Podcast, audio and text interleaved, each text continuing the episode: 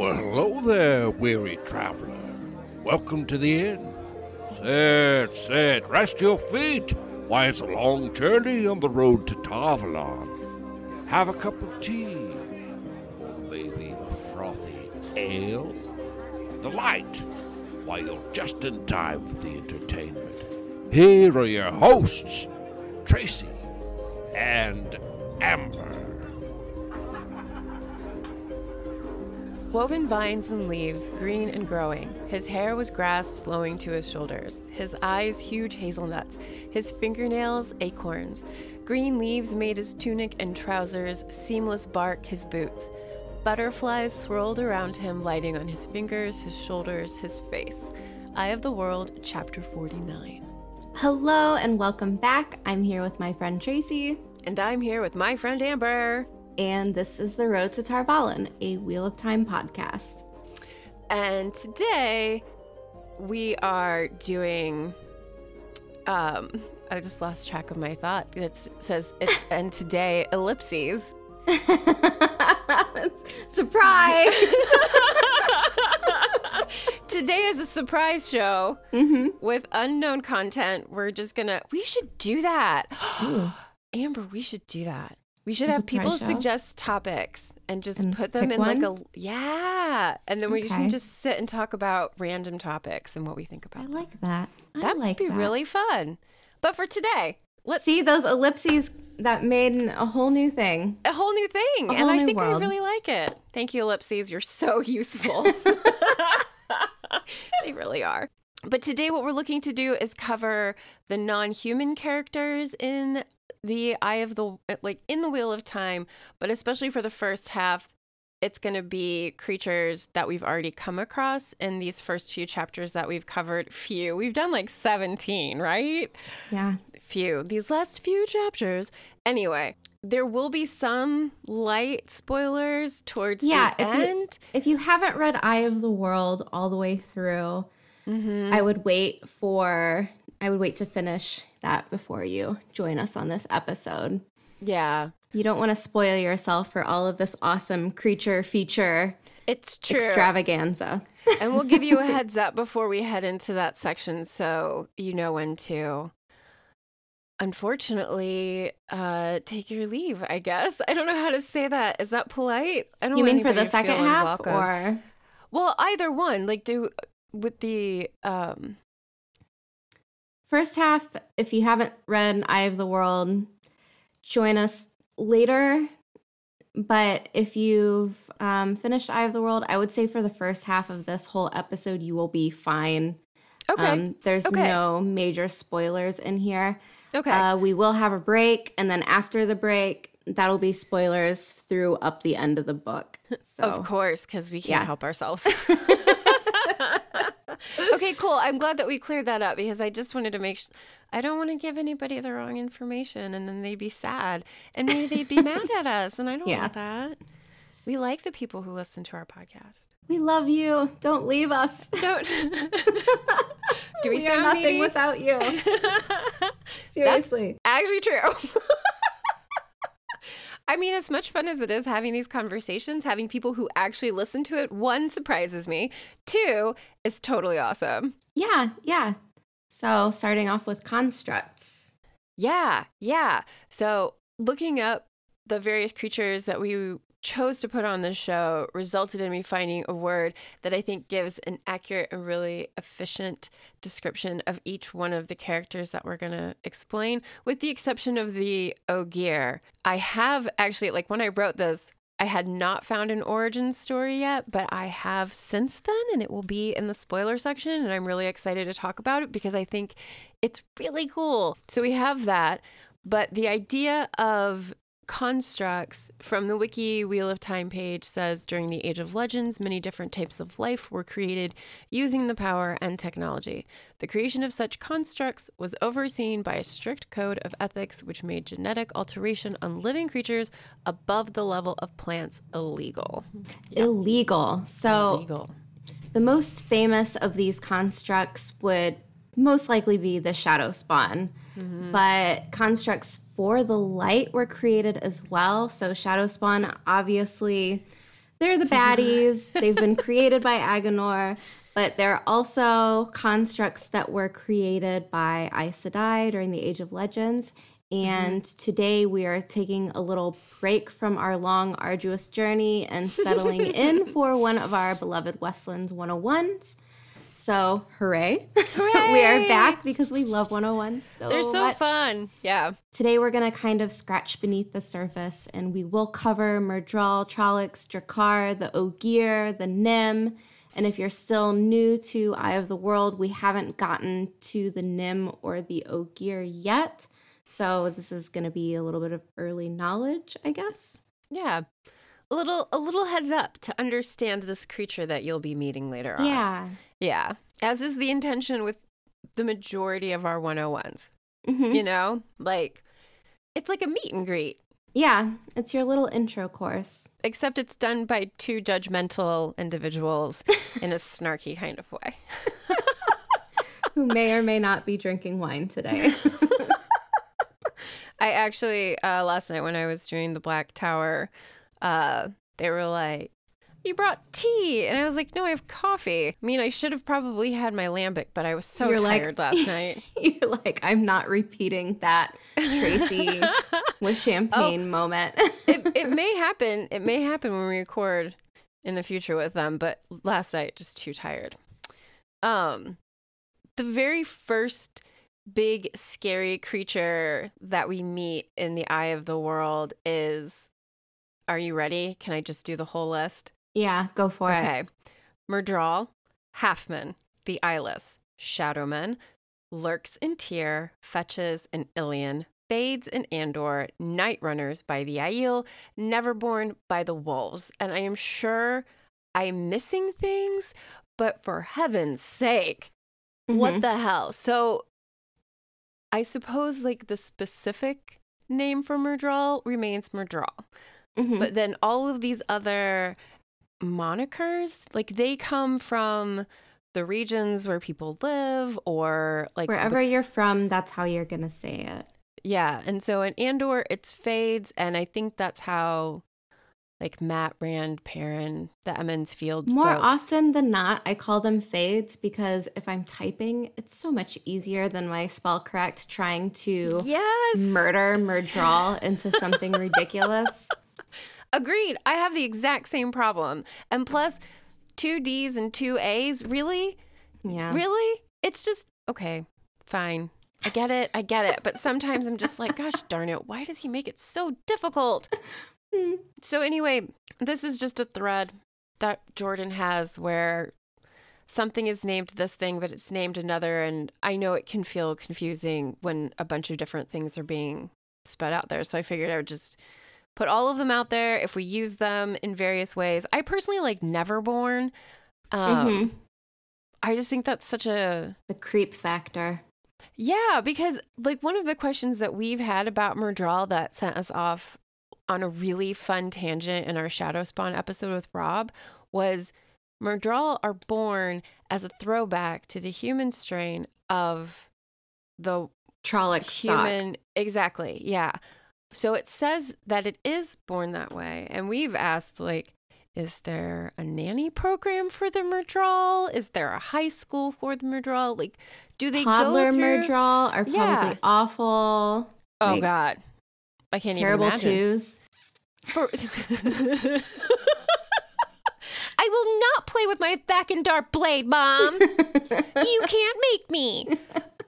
That's how that feels. Anyway, what what I think this implies by the wolves calling them that is maybe Myrddraal come about in a different way, but I just don't know. I just don't I just know. feel like Neverborn makes it feel like they are genuinely soulless. Like yeah. if you were never born, you will never die. It's like you have no soul. So if you can't, you know what I mean? Like they can't really die. Mm-hmm. They don't go anywhere. They're they're just, not really part of the pattern. Yeah. Maybe that's why they can do some of the things they can do. Or maybe they're all just cloned and they were never actually born. Ooh. Okay, cool. We're gonna. I I put something in here later on too. I'm not quite sure where it is, but I I want to come. I want to come back to that too. And for this, Uh, I, I laugh at everything, and sometimes that can be really uncomfortable. But what I wanted to remember is Amber, you being like, let's remember the creep factor of these creatures. And as much as the other shadow spawn, the constructs of the dark are scary and terrible, I honestly think the Myrddraal might top the cake for just sheer wretchedness of what Yeah. they Yeah. are capable of. I mean, Trollocs are afraid of them. Trollocs, Mm-hmm. 10 foot tall, half human, half beast, scary motherfucking Trollocs are like, oh, fuck I'm a Myrddraal. You know? Mhm. So if Trollocs are afraid of them, I think we should all remember that we should at least be a little bit afraid of them too. Um, and I know like this part really kind of made me feel a little bit nauseous, truthfully. Um, in the wiki, it says even though sterile, Myrddraal are inferred to be sadistic and rapacious toward women, as it is stated that women do not long remain sane in Myrddraal hands. And I- Blah. Right. I mean, they're supposed to look like a man. So, I mean, I don't know. It just it feels so uncomfortable. It make we can move on. It's making me feel sick. I can't think about that. yeah. And this really is just one part that makes them really, really terrible. So I think we've already kind of covered that they're mm-hmm. throwbacks to tra- to Shadow Spawn, and they are used to make the Trollocs stay in line. And one of the things that I wanted to make sure that got mentioned was that with the the Myrddraal, it's mentioned that if the human strain has been made stronger, so is the taint that twists the Trollocs, because they're both kind of created in the same way. And this sort of power stems from the Dark One. And I know that information comes from Lan Mandragoran because it's written down here. I wouldn't know that otherwise. okay, so as far as appearance, you had said clones. And that actually makes a Mhm. lot of sense because all Fades are identical, which is weird. But how? Like, how?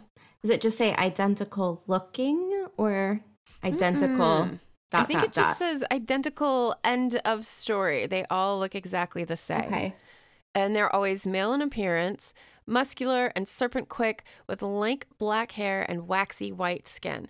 They have no eyes, but can see, in quotations, with Mhm. perfect clarity. Their appearance never varies. See, never varies.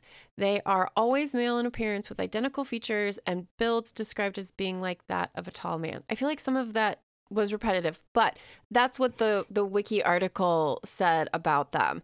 They wear black armor with overlapping scales and black coat cloaks that do not stir in the wind, which we have already observed like on our Mhm. very first meeting of them. It's one of the things that draws Rand up short when he realizes that the cloak never moves in the wind. Their nails are strong enough to scratch wood. Is this really strong? I mean, my fingernails can scratch wood. That's what I was thinking too. I was and like, they're my I real have- fingernails, not Yeah. like some fancy gel. No, me neither. Like I put polish on my nails, but other than that, I mean they're But really I do strong. have, I mean, I do have freak, freakishly strong fingernails, so I kind of feel the same way. maybe I'm part Myrddraal. I hope not, God. I was I was just thinking the same thing. I have I'm, nails. I'm surrounded by wood right now, and I'm like, yep. I scratched it. You're leaving this place behind. That's your mark. There you go. Someday, someday you'll come back and be like, "That little scratch there, that was me." the woman in the picture is mm. me. Okay, so appearance. We've gotten through this. What they wear, their nails, and I really, I sometimes I think I'm very clever. They are bad to the blood. Sorry. it's bad, but it's funny. At least in my opinion. I feel like Rob would appreciate that as almost like a tam joke. But their blood is acidic and will etch steel if it's not wiped off right away. So you, it's important if you have Clean your sword, ladies Yeah, and gentlemen. if you have survived, congratulations. Clean your sword. That's what she said. Okay, abilities. They can fade. Haha. I'm just full of it. I'm full of like stupid, terrible puns, apparently, even in my writing.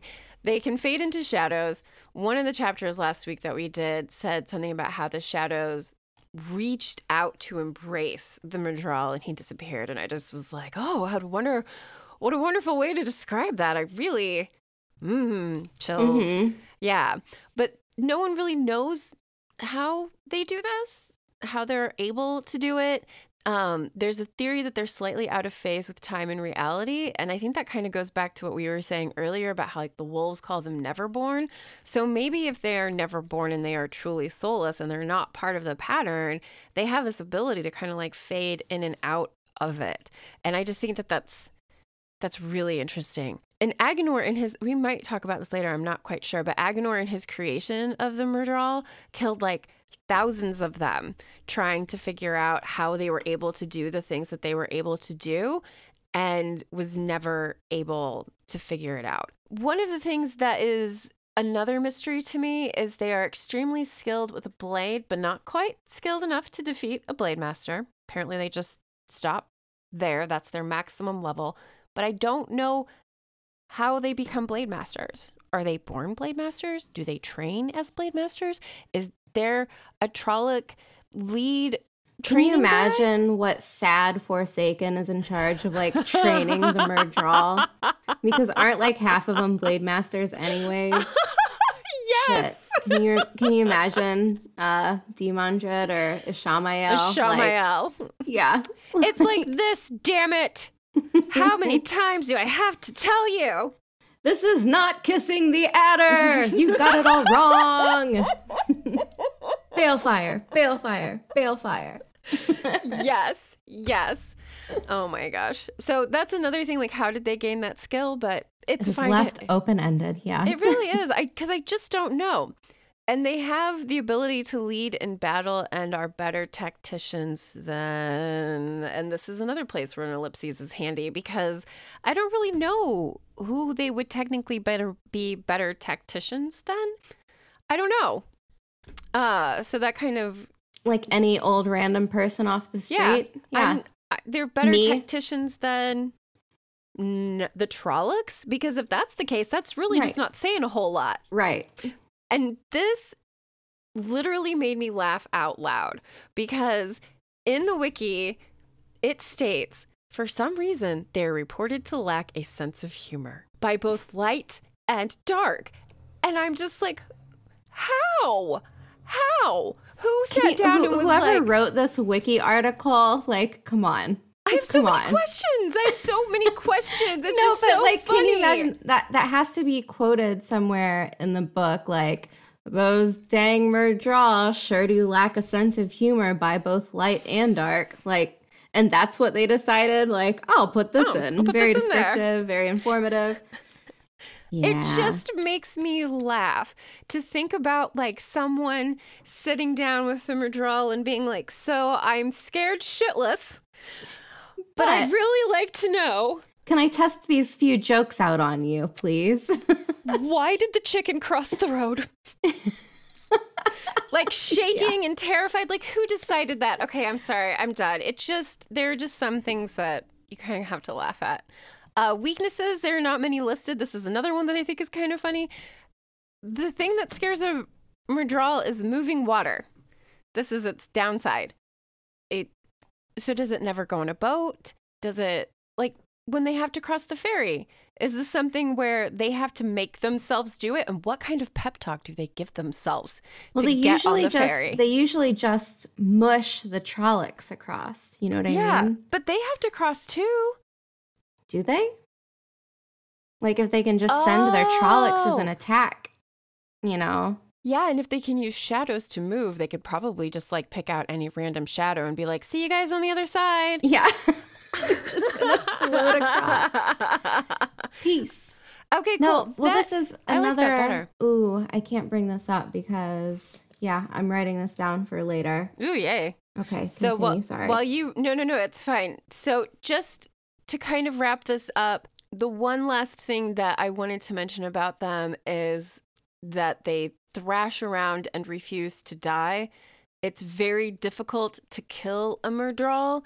They are blade masters, but they also don't die from a direct hit, if that makes sense. Like if you Mhm. stab him in the chest straight to the heart, doesn't matter. It's still going to move around. The best way to do it is to behead a tr- Mhm. um a Myrddraal, excuse me. They're so gross and wiggly. Like. Well, yeah, and then can you imagine like you behead the the Myrddraal and all of the Trollocs then start thrashing around too? Like it would probably be just as dangerous trying to walk out of there to get out as it was to fight in the first I place. That wonder- sounds I wonder if on the. TV show, like if they are hiring large groups of Mm. people to do like the Trollocs thrashing? to do yeah i mean can you imagine walking in on this interview and being like okay now thrash around a little bit on the ground they're like doing the worm see if you can flop the way we want you to. like a fish out of water hired okay Success.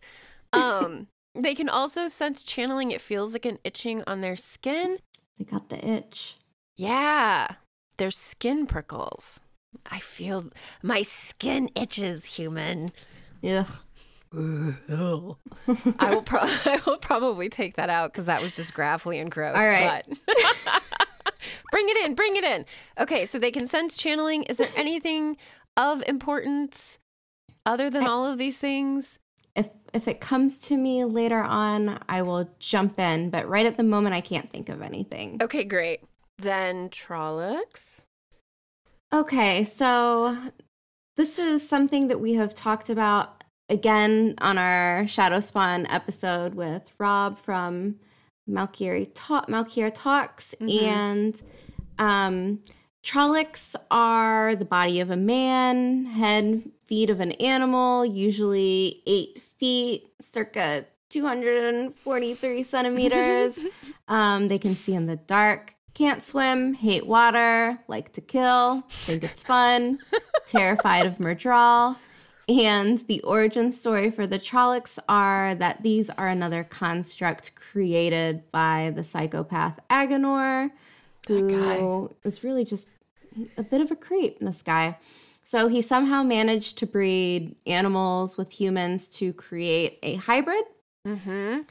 And I'm sure you wrote this in here. Would you like to? I actually would. I actually Mhm. would because this kind of goes back to what we were saying about maybe the Myrddraal were cloned. Mhm. So I am not sure I want to think about the specifics of an animal Mhm. human crossbreeding. Mhm. It's disturbing pretty much any way you look at it, unless, like during the Age of Legends, there was a way to use the power to maybe artificially inseminate someone. Mhm. I mean, they could do all kinds of things. Maybe it was just like a wave of the hand and all things happen and now you're pregnant. I don't know. I just Oh don't God, know. that's awful. Can you imagine if you're a male cham- channeler, you could just be like impregnating the world? Okay, so let's let's hope that's not actually how that happens. I'm sure it isn't, but I just it's I such feel a like this is more of about. Aginor doing like test tube trials. You know what I mean? Like Mhm.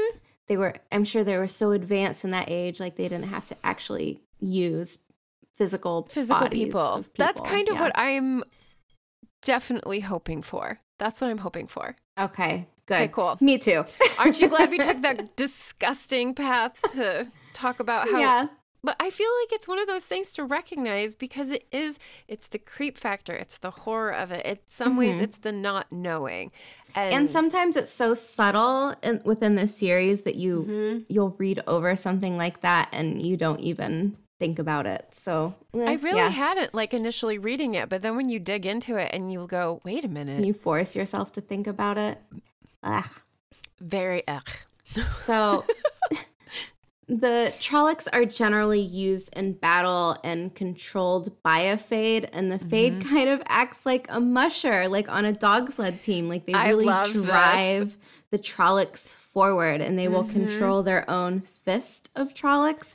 And I think it's Mhm. really interesting that Trollocs have their own like name for a group like a murder of crows, a pack of lions, a fist of Trollocs. Yeah. So they will, you know, force these Trollocs forward into battle. And as we see in Eye of the World, when a Fade is killed, the Fist of Trollocs all drop to the ground and they're writhing in pain and eventually die.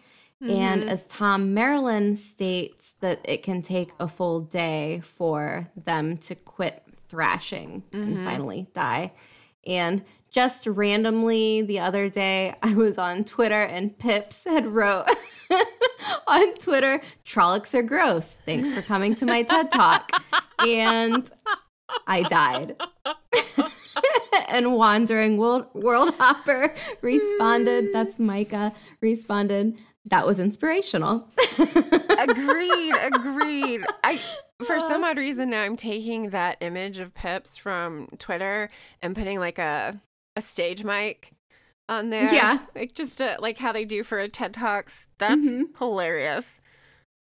Thank you for providing us with a TED Talk. Yeah, and I mean the Trollocs are just these are really this is one of the this is one of the shadow spawn that some people feel was really kind of in the beginning super scary, so hard Mhm. to kill, and then Mhm. as time goes on, Mm-hmm. it became a little bit of like a red coat, like just Yes. fodder for hmm for some, you know, for a big army or Yeah, for battle. for battle scenes, Mhm. meat for the machine. And Mhm. I think I think I agree to an extent, but yeah, they kind of it, it would be hard to have all of these battles if the Trollocs stayed as ferocious and deadly as they are in the very beginning because it, Mhm. it would be so hard to kill them. But maybe I, think- should I actually have a thought on that. you know write it down for later. Yes, yes, I am. Yeah. Okay. I'll go. I'll keep going into the Draghkar Yeah, then.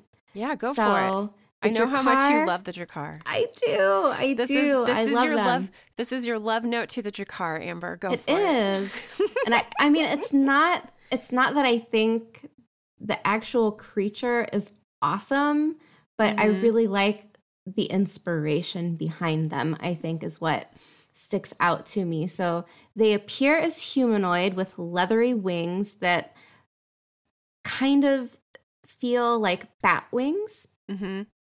and they were used as assassins from above and kind Mhm. of like lookouts. Mm-hmm. So they will, you know, they'll fly around and look down and report back to the Myrddraal what they see and what's going on. And this is established very early in Eye of the World. Mm-hmm. And I personally enjoy the concept of them because they are mostly defenseless and they're not a Mhm. strong fighter by any, you know, Mm-hmm. if if you're grouping the Shadow Spawn up, the Draghkar are really just you know, you, you they can take an arrow, they're down, that's it. I End of kind story. of almost feel sorry for them.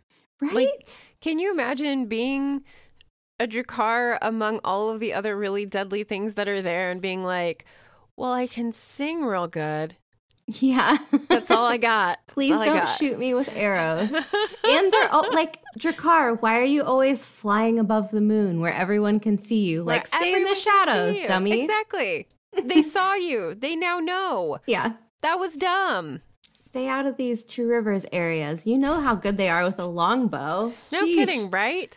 So Balls. Robert Jordan borrowed from Greek mythology to make something kind of entirely his own. Mm-hmm. So the Greek sirens use a beautiful song to lure sailors to their deaths. Mm-hmm. And the image of sirens have changed throughout the ages, ranging from half women, half birds to half women, half fish. Mm-hmm. To dainty little birds with the face of a woman, which is very creepy.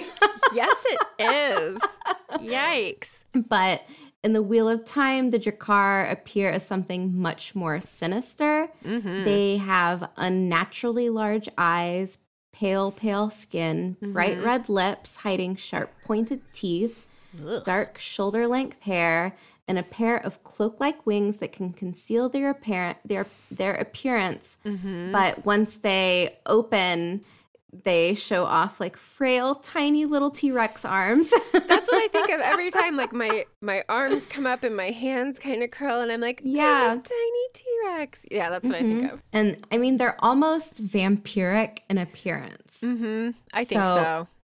But instead of a vampire that drinks blood, they actually consume much, something way worse. Right?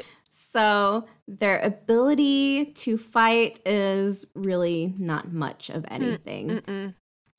They, like we said, are just kind of like scouts from Mhm. above. hmm But they do have this hypnotizing skill and their deadly twisted token of affection.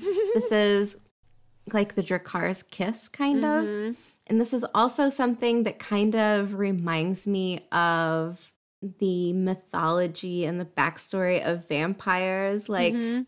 it's like, look into my eyes. Do you know what I mean? I'm hypnotizing you. yes, you will bend to my will and not resist me at all. Yeah. Come to me. Yes, exactly. Yeah. So they have this ability to suck a person's soul out mm-hmm. while filling them with bliss. Mm-hmm. And it appears that they're actually kissing the victims, but in fact, it's just, you know, sucking out their soul and leaving them an empty husk of a meat sack. Mm-hmm. So after Yes. devouring their soul, it will drain the life out of their victim as well. Mm-hmm. And the It's origin. like the life is dessert. Soul. Yeah. Soul first, honey. Can't just dive right in for their life force. Soul Right? first. right? That's life Draghkar force is mom. dessert. Yeah. Yeah. So the origin of the Draghkar is that they were originally humans, but corrupted by dreadlords who used the one power on them to turn them into shadow spawn. hmm So technically, I think this might be one of the only shadow spawn that I think it is. That's not an Aginor creation. yeah, unless Aginor played some part in the channeling with the dreadlords, you know, I, who, who we don't know who Maybe- came up with the idea behind this whole It was it was Situation. Lanfear. It was Lanfear going, I can do it better. Fucking Aginor. Your stupid fucking Trollocs. I hate them. And those Myrddraal, gross. Yeah. something that people are drawn to, like me. That's Mhm. what that's what Lanfear thought. Lanfear made it. We just didn't Of know it course, until now. Kissing the victim, filling them with bliss. Unnaturally large eyes, pale skin, shoulder length, dark hair. Hmm, hmm. I kind of hmm. like this wacky theory. Bring me all the ones that look slightly like me. Mhm. Can you imagine? She's like set. That that would be like a nice, uh, a nice. Graendal could set up her own salon. Be like, okay, Draghkar, now we've got some nice pink lips for you. The hair is a little long and scraggly. We're gonna go shoulder length. Very nice. Very nice. Okay. But you're going to need to come in every four to six weeks because this style needs to be maintained. you have split ends. It is terrible. How about a nice hot oil treatment while you wait? Um, so yeah, this is basically. I think we can end it off there. The Draghkar are somewhat in between a vampiric siren, which mm-hmm. is which is weird. They're yeah, they're.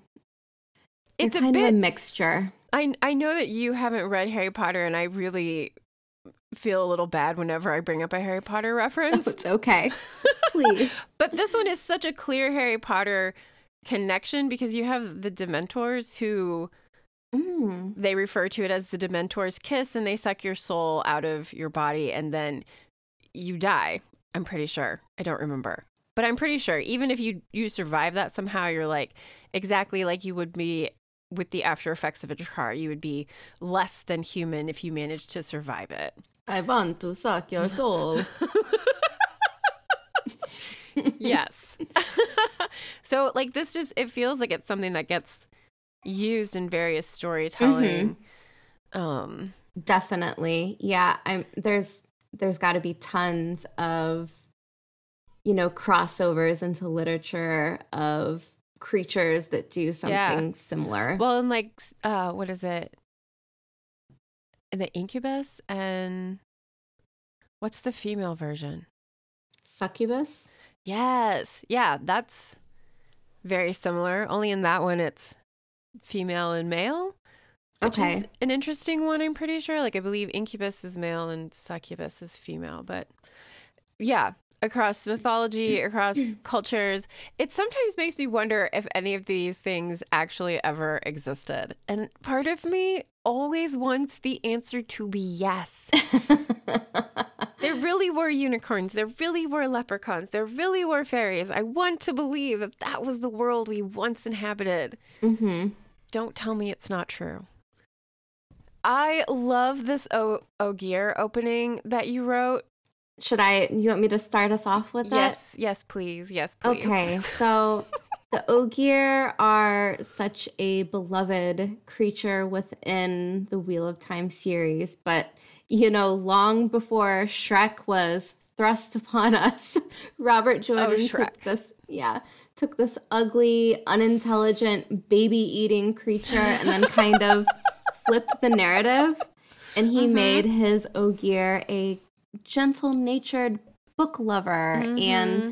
there's always this duality within the book. So despite looking monstrous and occasionally being confused for trollocs the ogier are generally peaceful and just kind of have a great love for nature and they live really long lives and they're happy little steddings so Mm-hmm. they're you know they're not the mean scary ogier from Mm-mm. I guess, uh, from what we have in our own histories, uh, you know, and Mm-hmm. what is this? Not cryptozoology, I guess, mythology. Probably more mythology. Would just be a guess. I don't really know. Yeah. What I one of the things that I thought was really interesting when I was looking into this is how much larger the steddings were than I had thought they were. Like I Mm. want to say it it's an estimated like 10 to 12,000 ogier per stedding. And I don't know why. I just thought of it being so much smaller. I mean, that's still not a whole lot, but I was thinking more hundreds, not thousands. So that was something that I thought was kind of interesting. And there are Do way want- more steddings than I thought. Do you want to keep going from here? And then I'll, there's a little bit Oh, just sure. towards the end that I kind of wanted to talk about, but for the Ogier, yeah, to sure. switch back and forth. Yeah. So they're generally uh, really reluctant to get into human problems and politics, which is why you really don't see them around very often. And which is why when people see them, they're scared and think that they're trollocs. Trollic! Yeah. so unfortunate.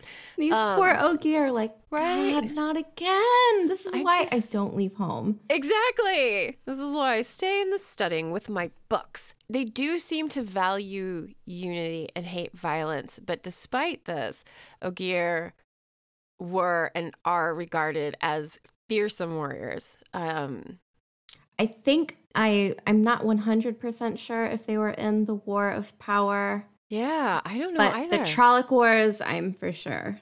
yeah, they they battled in there. They threw down. The- it- yeah, they went and fought. Sometimes I just sound really stupid. I didn't think so at all. oh, thank you. uh, so we have, let's see here. Oh, did you want to take this on there? The groves keep, and whatnot? go, keep going. Okay. I I'll jump in. when you, a little when bit you would do- later. Okay, cool. So the stedding creates, or actually, the Ogier stedding connection creates this thing that's known as the longing among the Mhm. Ogier, where if they stay away too long, they start to feel it, and it's not immediately deadly. But if an Ogier can't get back to a setting, it will kill them. So they have this very strong connection. They start to feel pulled back. And we see that in the Wheel of Time series as well. So it's something that I'm sure we'll talk about later as well. Let's see here. Did I say all of that? Oh, I love this. So you cannot use the one power in steddings. Mhm. And during the breaking of the world, there were men who could channel who sought refuge in steddings because they couldn't channel. They could feel the one power, but they couldn't channel it. But for people who can channel, they feel almost like a longing to be able to Mhm. channel again. And so they eventually would leave, even though they knew it was going to lead to their eventual Demise, insanity and death. Yeah. So nice place to hang out unless you're a channeler it sounds like like it usually feels really peaceful it gets mentioned that like you feel a little less tired when you're in a stedding like Yes. everything just feels kind of calm and relaxed and i mean There's if- kind of this aura of tranquility once you enter a stedding. You know what? I kind of wonder if great. it has, yeah, like if it has something to do with the fact that they live for centuries. Maybe you just take things a little slower when you know you have centuries to do other things. I, I love that. I, I want to talk about that later. We'll talk about that later. I think that's everything that I had. Oh, no, nope, nope, nope, because I'm forgetting like, one of the coolest and best things about them, which is that they are builders.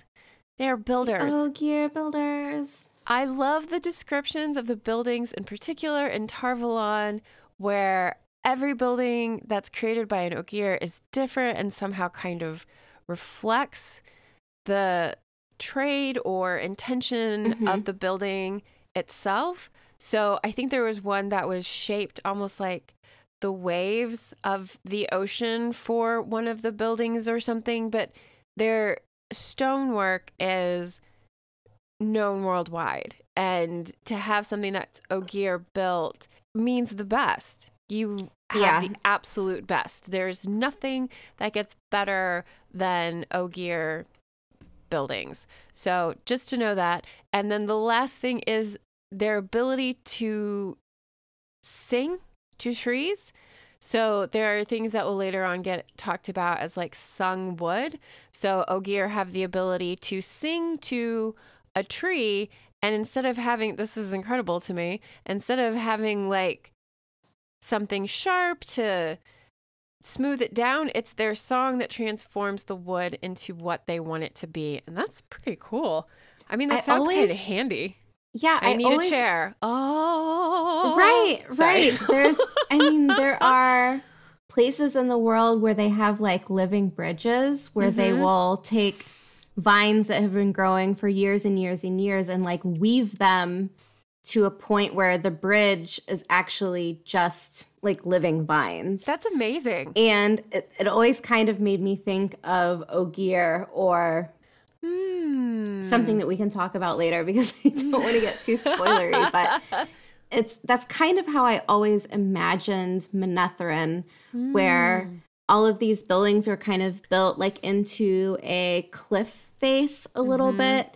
And I just feel like it would look like it was so one with nature that the stones, you wouldn't be able to differentiate. Like this building would look like it had grown out Mhm. of the land. And I just think that that's so beautiful sounding and something I'm really, really, really looking forward to with the TV show just to see Heck how yes. they come up with what's Tar Valon going to look like. Will we get a flashback of Manetheren? Yeah. You know? Mm-hmm. I mean, I think some of those things would be really cool and they would be really beautiful to see. I also love the idea of buildings. I mean, as we've talked about, we're both pretty big fans of various forms of architecture. Yes. So the buildings and the, the landscape, the scenery is going to be every bit as important as Absolutely. Mm-hmm. Absolutely. I'm I can't wait. I I'm I can't wait. excited. if even if the show is awful, I don't think it's going to be awful, but even if it was and it gave me a couple nice beautiful things to look at, I would be like, okay.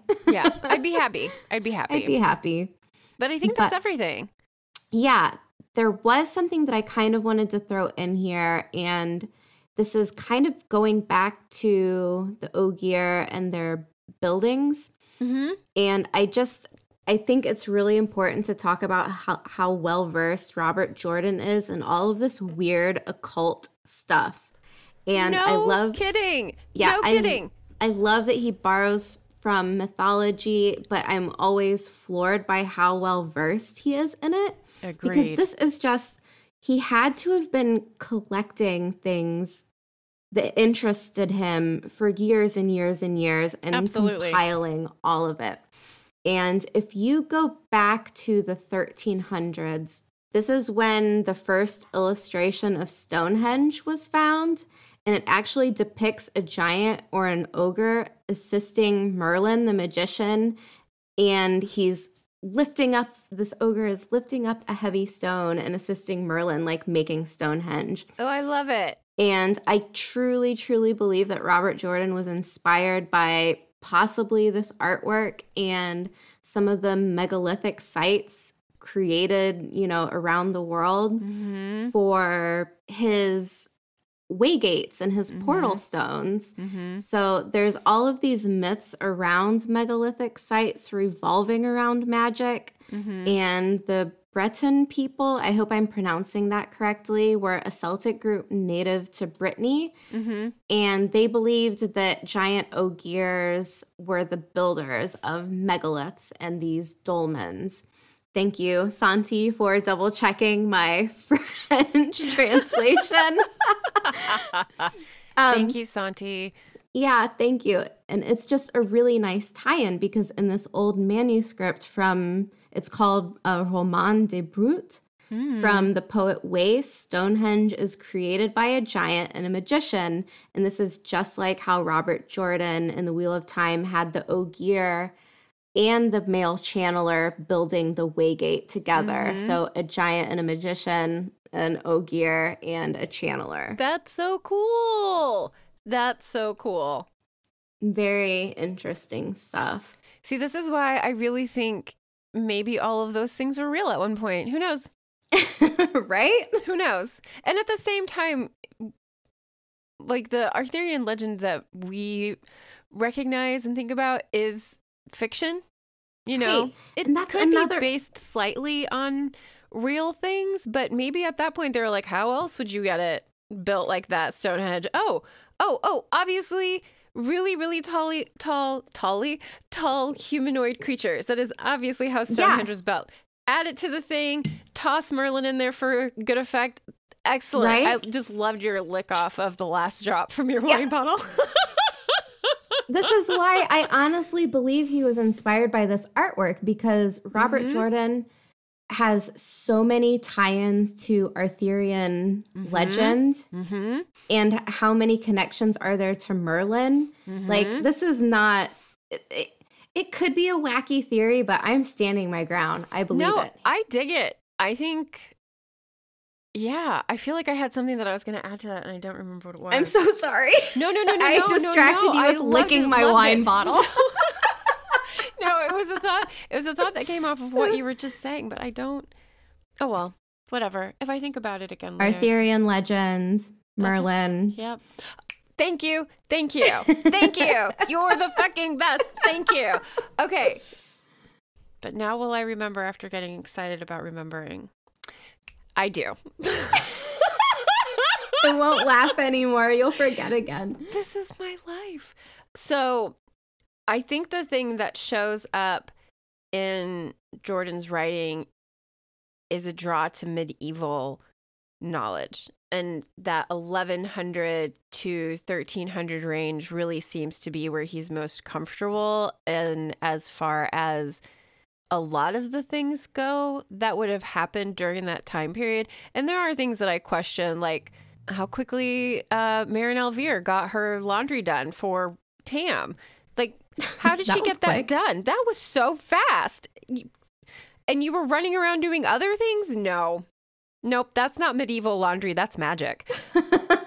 you know but that's that's the way it feels like and i think that's one of the reasons why i like it so much is that that's another area that i really love studying because it's it does still feel so filled with magic and Mhm. i i just feel like you have this melding of Yeah. religion and paganism and spiritual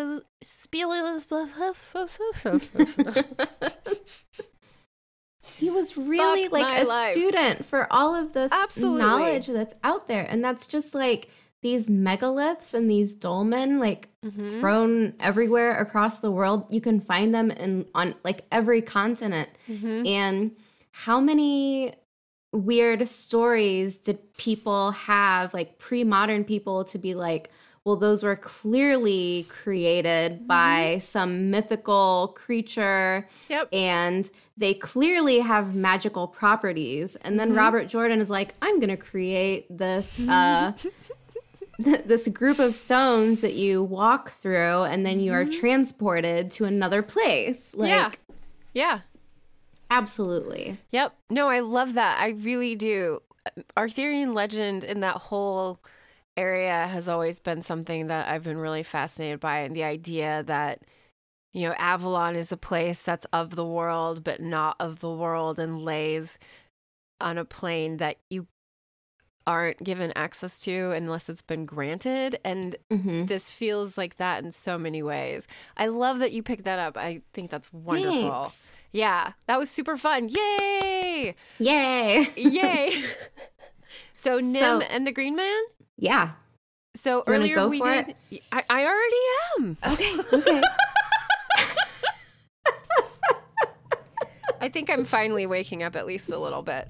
Uh, so the Nim and the Green Man. That was the the quote from earlier that we read was about the Green Man and the Green Man's appearance. The Nim and the Green Man are the same thing, right? Like that's Yes. just okay. I just wanted to make sure that I hadn't missed anything. But the Nim are definitely a really good example of a construct done that its use was for good. It, they Mhm. wanted to create something that would assist with growing, and that's what the Nim are. And they have that. Um, because during the age of legends you know Aes Sedai actually cared if people died of hunger so they created things to assist the world assist. in a good way yeah. And so you have these Nim who look like human plant hybrids with sprouts of plants for hair. And they were very large, even larger than the Ogier, which I think is funny. I think it, there's a description at some point where it's like, if the Ogier made men look like children, the green man made the Ogier look like Yes. children in comparison. Yes. And I just think that's amazing to like big. Um they were essentially used as agricultural workers side by side with Ogier and the Deshan, Deshain? die shine die, Die shine? shine? i have no I idea Neither do I. uh Age of Legends, I said I actually cared about people starving. I, you already said that. So the plant plant life around a nim will become abundant and flourish like Mhm. i kind of i just kind of think about what that must look like where everywhere you go something becomes green and flowering and i love the idea of the butterflies I want that to be me. me Damn it. too halloween i'm gonna be a nim for Green. halloween i need to figure out how Fine, I guess I'll be an stilts. ogier. or an but a sexy ogress. ogier Be- Ogress? no if you do that you have to wear like an apron and have a wooden spoon so you can be the the tr- oh no i was thinking trollocs i'm such a jerk How dare you? Not again.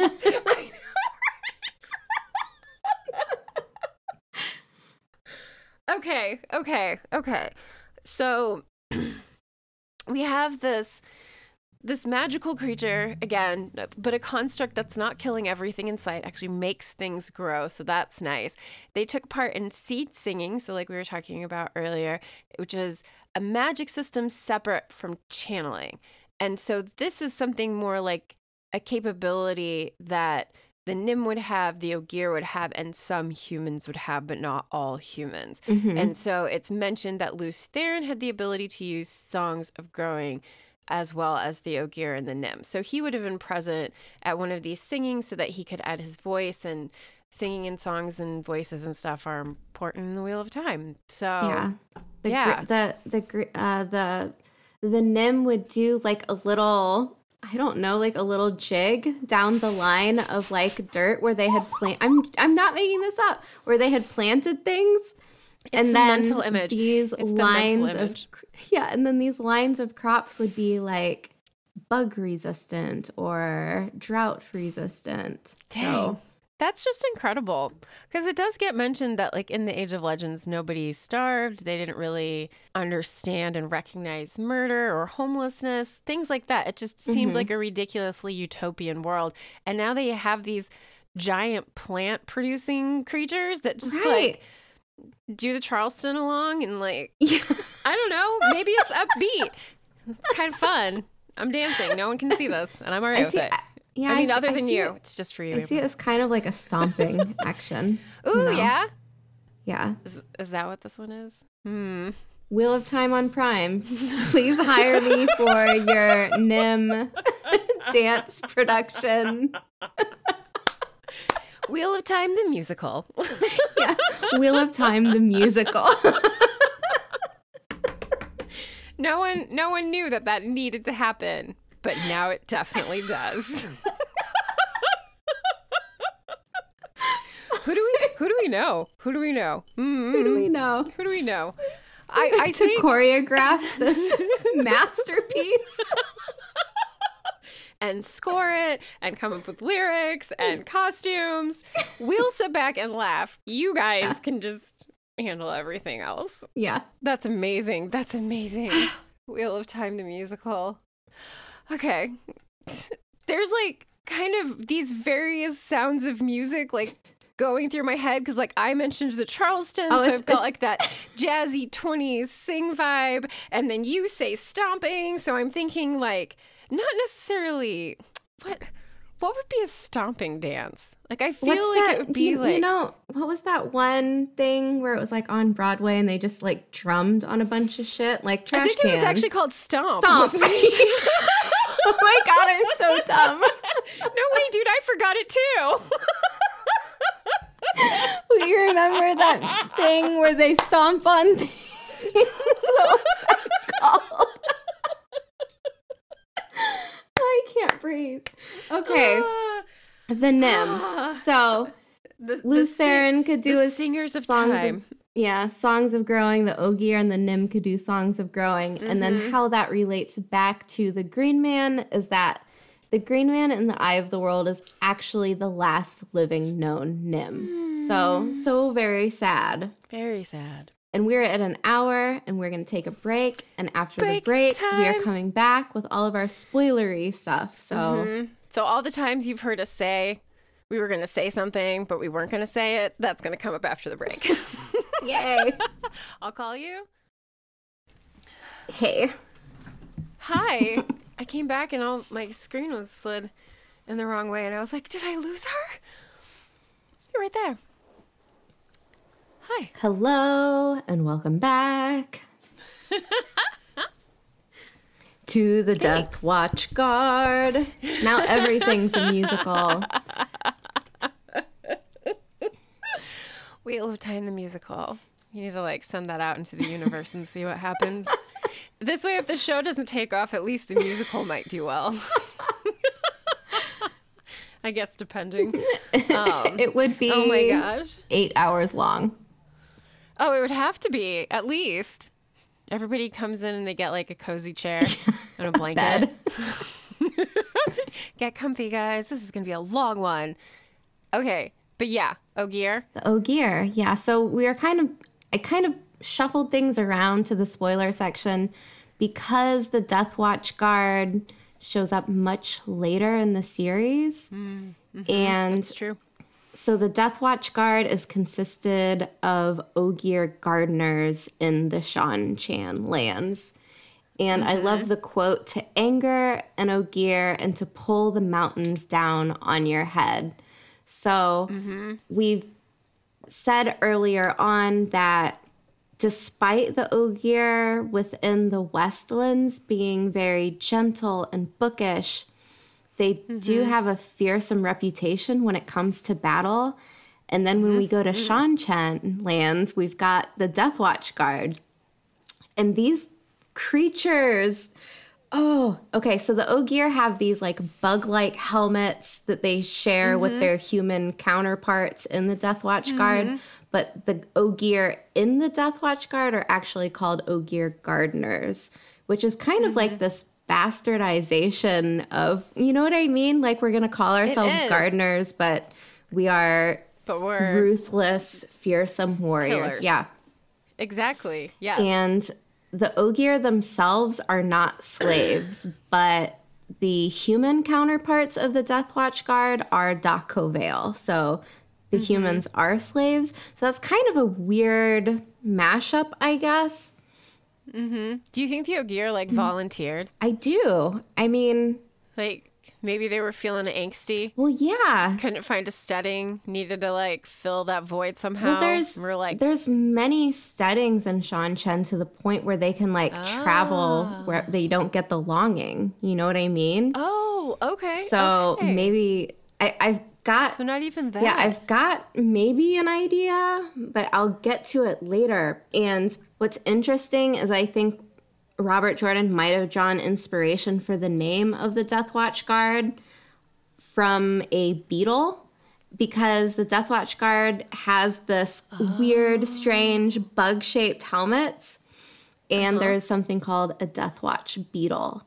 And it again has this weird occult misconception as being the harbinger of death because of the noise that it makes. It's kind of like this faint ticking clock. So if someone was dying or bedridden in a quiet room and you heard this ticking noise, you would be like, uh oh, like My time is yeah, little out. Timmy, I'm sorry, but yeah. And it's just your time. right, and this is I mean this noise from this beetle is referenced in many pieces of literature from Thoreau to mm-hmm. Edgar Allan Poe and Mark Twain. So I don't think this is a coincidence. I'm sure Robert Jordan kind of like pulled from places and was oh, like, this sounds creepy and cool. We're just going to go with it. Do you think he kind of like chuckled to himself as he wrote things like yes, this? Yes, I do. It was like hee hee hee. Let's see if anyone gets this reference. right? You know? Do you think that he was like? I don't know. I think I would be that way. I would be like, let's see if anyone gets this. And two, Where did I get all the ideas? yeah like this? i'm just i'm always shocked by it like i said with how well versed he seems and all of this weird kind of like occult stuff because we're mm-hmm. talking like early days of the internet and this wasn't mm-hmm. you know something that you know you don't have like wikipedia at your fingertips I was gonna say there are no wiki pages. yeah so i mean this guy robert jordan had to have been a hoarder of all types of literature and mythology. It's just crazy. And an, a voracious reader. absolutely. He would have had to have been, and his ability to retain information is obviously far better than mine. right i mean uh. i need pages of pages upon notes to keep myself focused Remember anything? but, but Yep, he he was a big note taker so hmm. maybe we've got that in common maybe. but it kind of comes back to this mysterious question of how like a peaceful group of Ogier ended up in Seanchan as a group of fearsome warrior guards. Right. We know that the Ogier and the Westlands fought in the war or in the Trolloc Wars, possibly the War of Power. Don't quote me on that. Um, but like like I said earlier, there's always two sides to the coin, and the Death Watch Guard is just so completely different in terms of culture than the Ogier and the Westlands. I'm just wondering if they allow female Ogier In the Death Watch to this Guard, Death Watch Guard because they allow for women soldiers. probably. I mean, I feel like they wouldn't. If you want to join an army and you're a fearsome warrior, why not? Right. I mean, I mean, we see exactly how deadly the female Ogier are in the Yeah, last battle, which we're going to talk about. But I mean, I agree. It's just really, it's, it's a hard thing to shift to right. when you've been like looking at them as these. I love my books. I take them everywhere. Mm-hmm. And I just want to sit under a tree and sing to trees. They're just such gentle creatures to think about them and it fe- like voluntarily. It feels like it would have had to have been a voluntary choice. I don't right ex- know if it- if especially it would have been- especially considering the da'covale and the Death Watch guards are slaves, but Right. the Ogier gardeners are free. Mm-hmm. So how does that work? right, Yeah. Cuz and then I'm wondering would all Ogier have made this commitment to be a part of the Death Watch Guard? If so, is it a lifetime thing? Because I know da'covale are. So would it be something like that where they have to always be Death Watch Guard? Yeah. Are there any And this- bookish Seanchan Ogre? right, and Or- that's or gear, I mean that's that that's really something that you would feel hesitant to sign up for because we know within the Death Watch guard if the person you are guarding dies, they Mm-hmm. all commit seppuku basically and kill themselves. Yes. So this is not something that would be you know, you wouldn't just lightly decide, "Oh, yeah, I'm going to go do this." Yeah, yeah. It's it's really it's it's a conundrum. It is. I like it. So I was trying to kind of think of, you know, why, where did the Death Watch Guard come from? What, what was mm-hmm. the draw?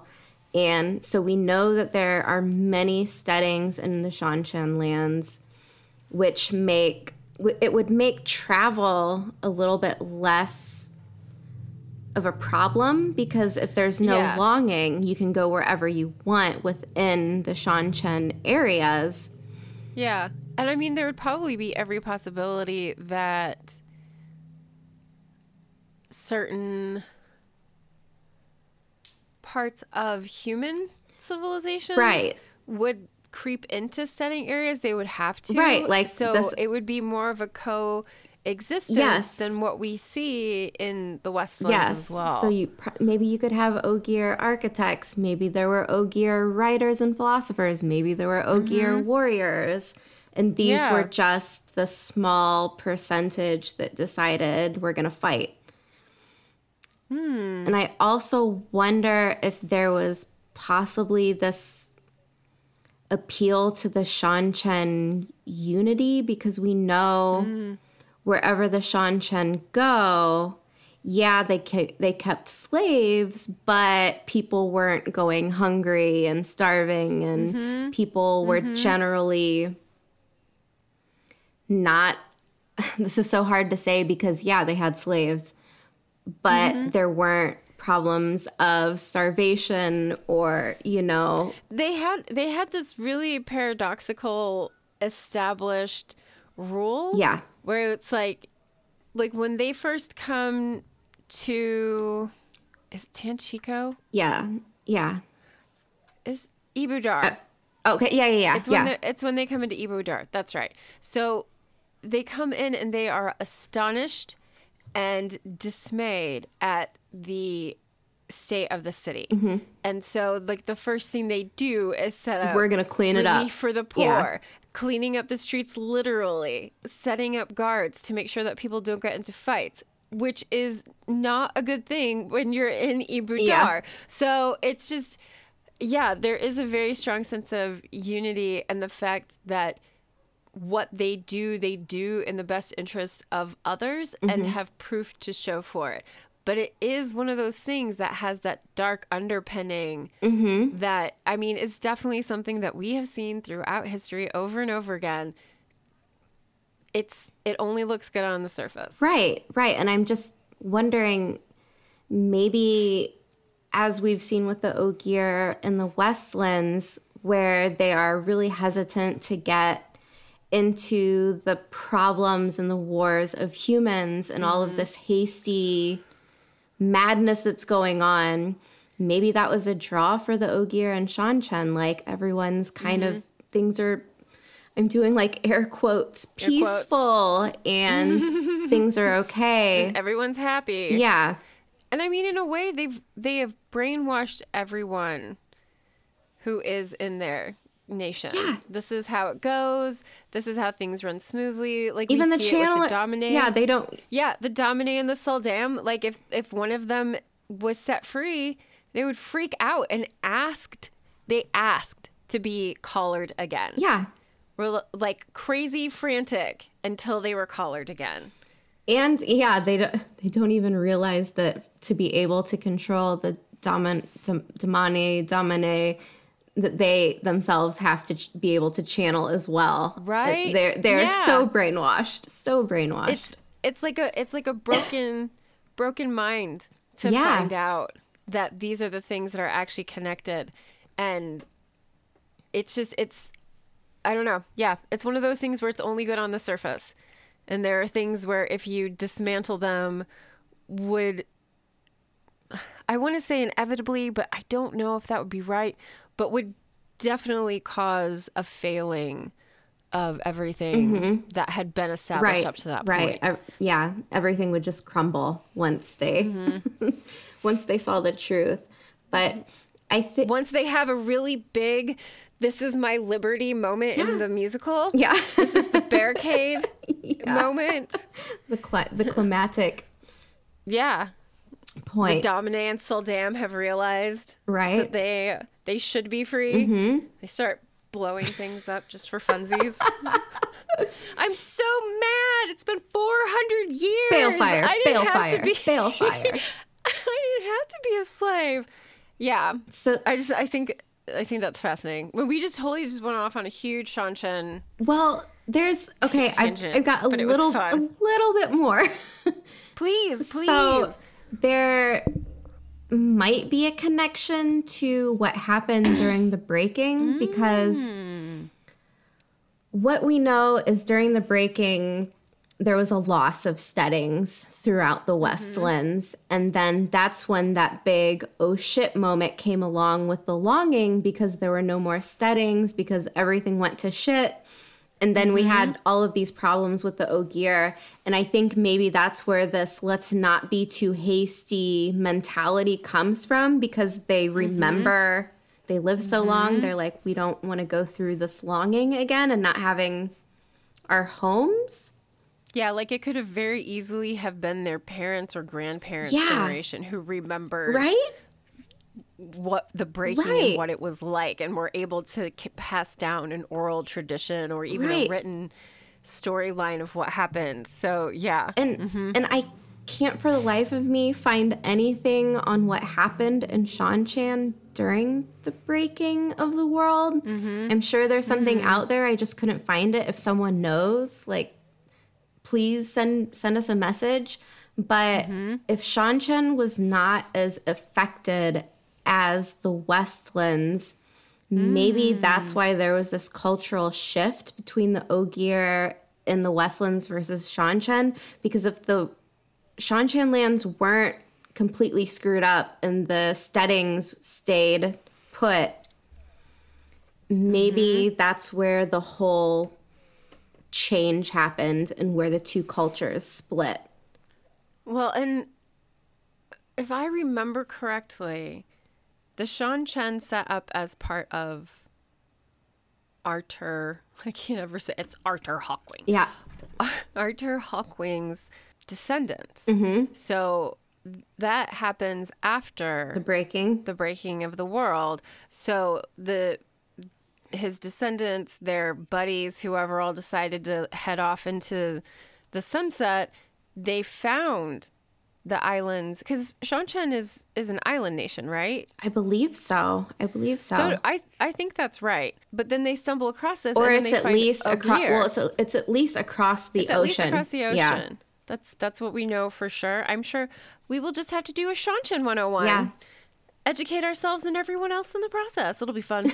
um, I love the 101s. They're exactly like it's it's research. It's research and writing. It's my favorite thing. But what I'm trying to think of is what would have brought the Ogier at that point? Because, like you said, they probably still very clearly remember the breaking of the world. But now there's a force that's coming in that's like, we're here and everything is now ours because we have Arthur Hawkwing's permission to do that. Mm-hmm. Ha ha ha. You guys belong to us now. And then somehow over the centuries, this weird empire established held up by slavery and lifelong commitments that can potentially end in suicide. This all evolved from Hawkwing's descendants, which is really bizarre. How did they get there? but yeah, I have to wonder like what when they arrived, were they like, "Hey, Ogier, Yeah. we've heard you're total badasses, and uh, we like to conquer things and own things, mostly land. Well, Uh, so Maybe it's like you said, maybe with the steddings being so numerous that there Mm-hmm. were there was more intermingling with the humans that Mm-hmm. Yeah. they just became nationalistic in their own Seanchan way. I think I think that that's really possible. Yeah. Like one of the things that the Roman Empire did was once they once they established dominance and everyone agreed to be a Roman mm-hmm. citizen, you were considered a Roman citizen and you could still do pretty much whatever the fuck you wanted to. Mm-hmm. Like they weren't like we're going to make you change your religion, we're going to make you do these mm-hmm. things, we're going to deprive you of things because we really don't think you're Romans. In fact, we're going to give you stuff and you're going to think it's great. Like that's kind of that same thing. And like the Seanchan do a very similar thing. Yeah. They let the the prince keep his identity as long as he agrees that I am now Roman. the empress- yeah. Yeah. I am now Seanchan. exactly exactly like they came in and they cleaned up the streets they fed the the people who were hungry Mm-hmm. they established a militaristic style of policing for the city so a crackdown on anything So what you're saying is like be bad Seanchan is the Roman Empire. The White Tower is like the Germanic tribes.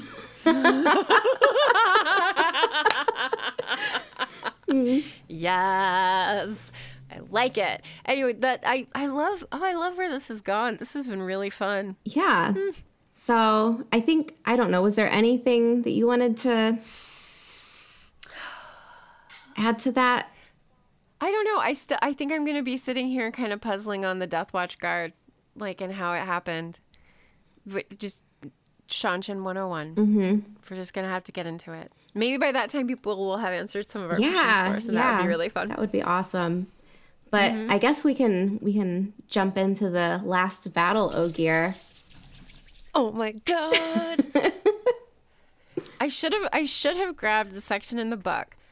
But that moment when the Ogier just like There, start strolling I was okay axes, when they are singing quarterstaffs. and blood. Slaughtering. Yeah, yeah, singing and slaughtering. I cried. That's the name of this that's the name of this episode by the way. Singing and slaughtering. A Wheel of Time musical. No, I was I was moved to tears. I thought that it Oh, was no. just, I mean, it was gut wrenching, like knowing Mm-hmm. that these Ogier who, with every last fiber in them, were hesitant to join in and be a part of anything having to do with bloodshed was like, okay, we Yeah. have to do it. And then gave everything that they had. Yep. Totally committed. I, I I love I love that moment when is it Elayne who Yeah. asks how many? Yeah. And it's in the it was Elder Harmon. Is that right? Hammond. Yeah. No, it was John Hammond from Jurassic Park. it's still fresh.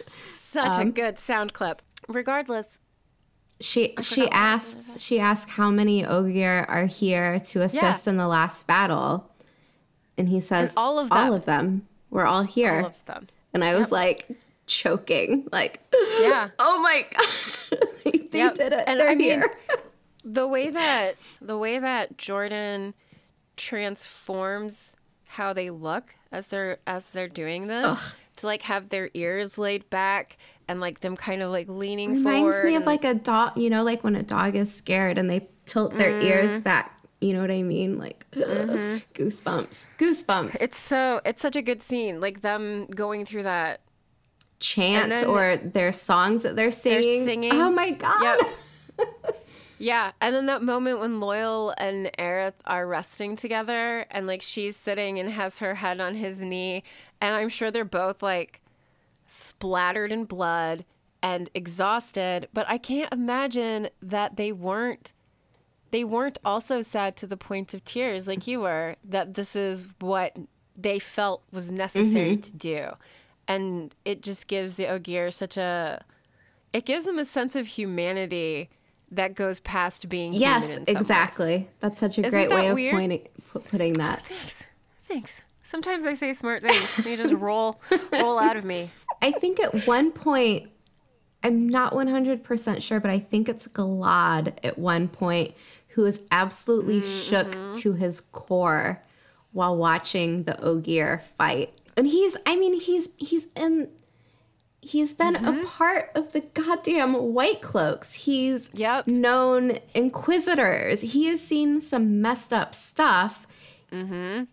He, everything that happened to his stepmother that he has heard about all of this mm-hmm. horrible stuff and watching the Ogier fight he was like oh The world is really ending. yeah yeah Yeah, that's how it felt for me too. Mm-hmm. Because I think I think Galad has such a strong sense of what he feels is right and wrong, so black and white. Yes. That to see the Ogier make this completely unanimous decision to be a part of this fight, even though it goes against their instincts. Yes. Like I'm sure Galad really felt that. that's you know what i think i think why this is like what it's triggering for me is a battle of helms deep moment Ooh yeah. where even the creatures that thought that they would never get involved in this war was like we got to do it and that's yeah that's Very much. tree Mm-hmm. Very much. beard yep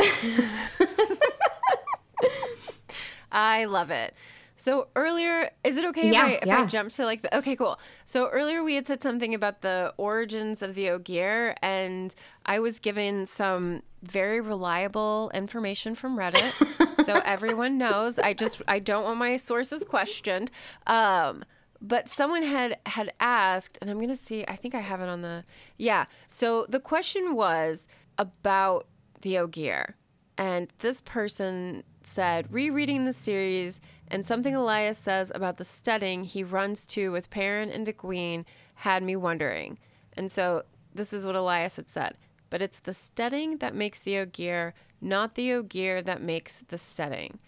And I probably just like glanced over that when I was reading it in the past, but reading it over this way while looking for this, I thought that was really interesting.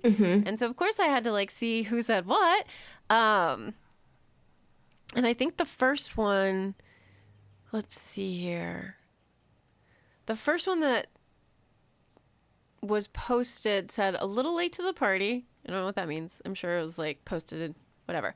This one says when Nynaeve fights Moghedien, Mog, is that did I say it Mogi, right? Moggy. Mog, Mogi uh, states that in her age, my thing or anything was any things were possible. Regardless Right. Sorry about the the grammar, guys. That wasn't my fault. Travel to other worlds, cities in the sky. Maybe interworld travel was common, and the Ogier got stuck here, explaining the long. yeah because Moghedien was like spaceships what about it it was a thing yeah, yeah. Men traveled through the stars. yeah So who's to say they weren't able to like just pick up chunks of where they lived, or had like some weird something that happened where the pattern like twisted and blended them all together. pocket worlds Yeah. that's kind of intermingling exactly and it- meshing Yeah, over each other. Um, and then this one had said basically the same we- thing, and he had just said like pockets of their home world. Um, and let's see here. The Great Stump, they called, had a central issue a debate on whether the Ogier should use an artifact called the Book of Translation to mm-hmm. collectively leave the world, leave this world, or whether they should stay and get involved in the last battle. Damn! Mm-hmm. This is taking a mm-hmm. sci fi twist, and I'm loving it. Yeah, very. Ooh, Age of Legends, Wheel of Time, sci-fi. Yeah, well, It'll jump from being fantasy to sci-fi. that's Amber. Well, that's like Let's write that. Well, that's what I I always kind of assumed because this is one of these common tropes where everything there was a greater age and more common mm-hmm. knowledge and much more things were possible and then some Yeah. catastrophe happens and we are setting the clock backwards. Yep. Yep. Exactly. Exactly. Um, So yeah, the, yeah, who knows? The Ogier maybe came from a time where this travel was possible, and then after the breaking, this travel was not possible anymore, and they are stuck. And so their steddings Mm-hmm. like- are their last remnant of home because they do Yeah. have their own tree. Mm-hmm. They, I don't remember what kind of tree it's called. Forgive me, but it's a big one. Yeah. It's a big tree. yeah, they have to. there's a certain type of tree that they have to grow in their steddings. So maybe that's Hmm. kind of like their energy source from their home Well, and world. fact And that it- maybe, it feels different. yeah, and maybe this other source of magic and seed singing and all of this comes. Mm-hmm. from this other world. And maybe that's something that's uh, had something to do with channelers and another world and the Ogier Mm-hmm. and the creature crossover. Wow. There's so much happening right Yeah. now. I love I have too it. many thoughts in my head, so I'm trying to collect myself. Whew. It's so hard to do sometimes. I couldn't even read over something that I was looking directly at. You had to read it for me. I was like, oh, words, words. Yeah, that's how I felt. Thank you. Thank you so much for saving me. Um, should we jump to Yeah, Murderal? yeah. Murderal. Murderal. Why? Maybe I'm it sorry. sounds like murder all. okay. I'm not gonna hate on it anymore. Murderall. I think Murderall. I'm part of the Murderall gang. just so you know. I love that. I mean, especially since like that's just what they do. They just kill and they're hard to be killed. And then of course I know I'm overthinking this, but I'm like, who makes all of their chainmail? Who makes all of their leather armor pads? Who does all those things? yeah. Are they? Do they Can you have imagine being cows? the horrible, being the leather worker that gets tasked with like fitting the Myrddraal? right? Worst job Well, ever. Maybe since they're all identical, you don't Oh have yeah, to like fit them. you just need you just need like one like nicer one that's not so angry. Be like, okay, hold out your arms. Let me take your inseam. Yep. Cool. I was also just thinking like murder all stress eating. and like my uniform isn't fitting quite as well as it should, is it? It looks different on me than it looks on you, but we should all look the same. Fuck. I ate too much. No more no more dark chocolate peanut butter cups for me. Uh, Or Pop Tarts. That's been dinner like the last two nights. Dude, I would kill for a Pop Tart right now. I fucking love Pop Tarts. I haven't had a Pop Tart in probably six years. Really? I, they're not very common here. You can get them on Amazon, but it's like I'm not paying 10 euro for a fucking pack of Pop Tarts. I'm sorry. Oh wow, that's hilarious and awful. I'm so sorry because I fucking love Pop Tarts. And we just got this really nice new We are sidetracking ourselves from Myrddraal to Pop Tarts. Pop Tarts. well, I did mention it in our Discord chat, so maybe that ties it back to. No, it doesn't. Never mind.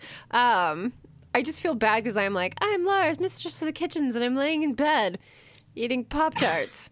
Hey, you know what? After a long day of cooking, do you think Mistress Laras is gonna like cook herself a rotisserie chicken?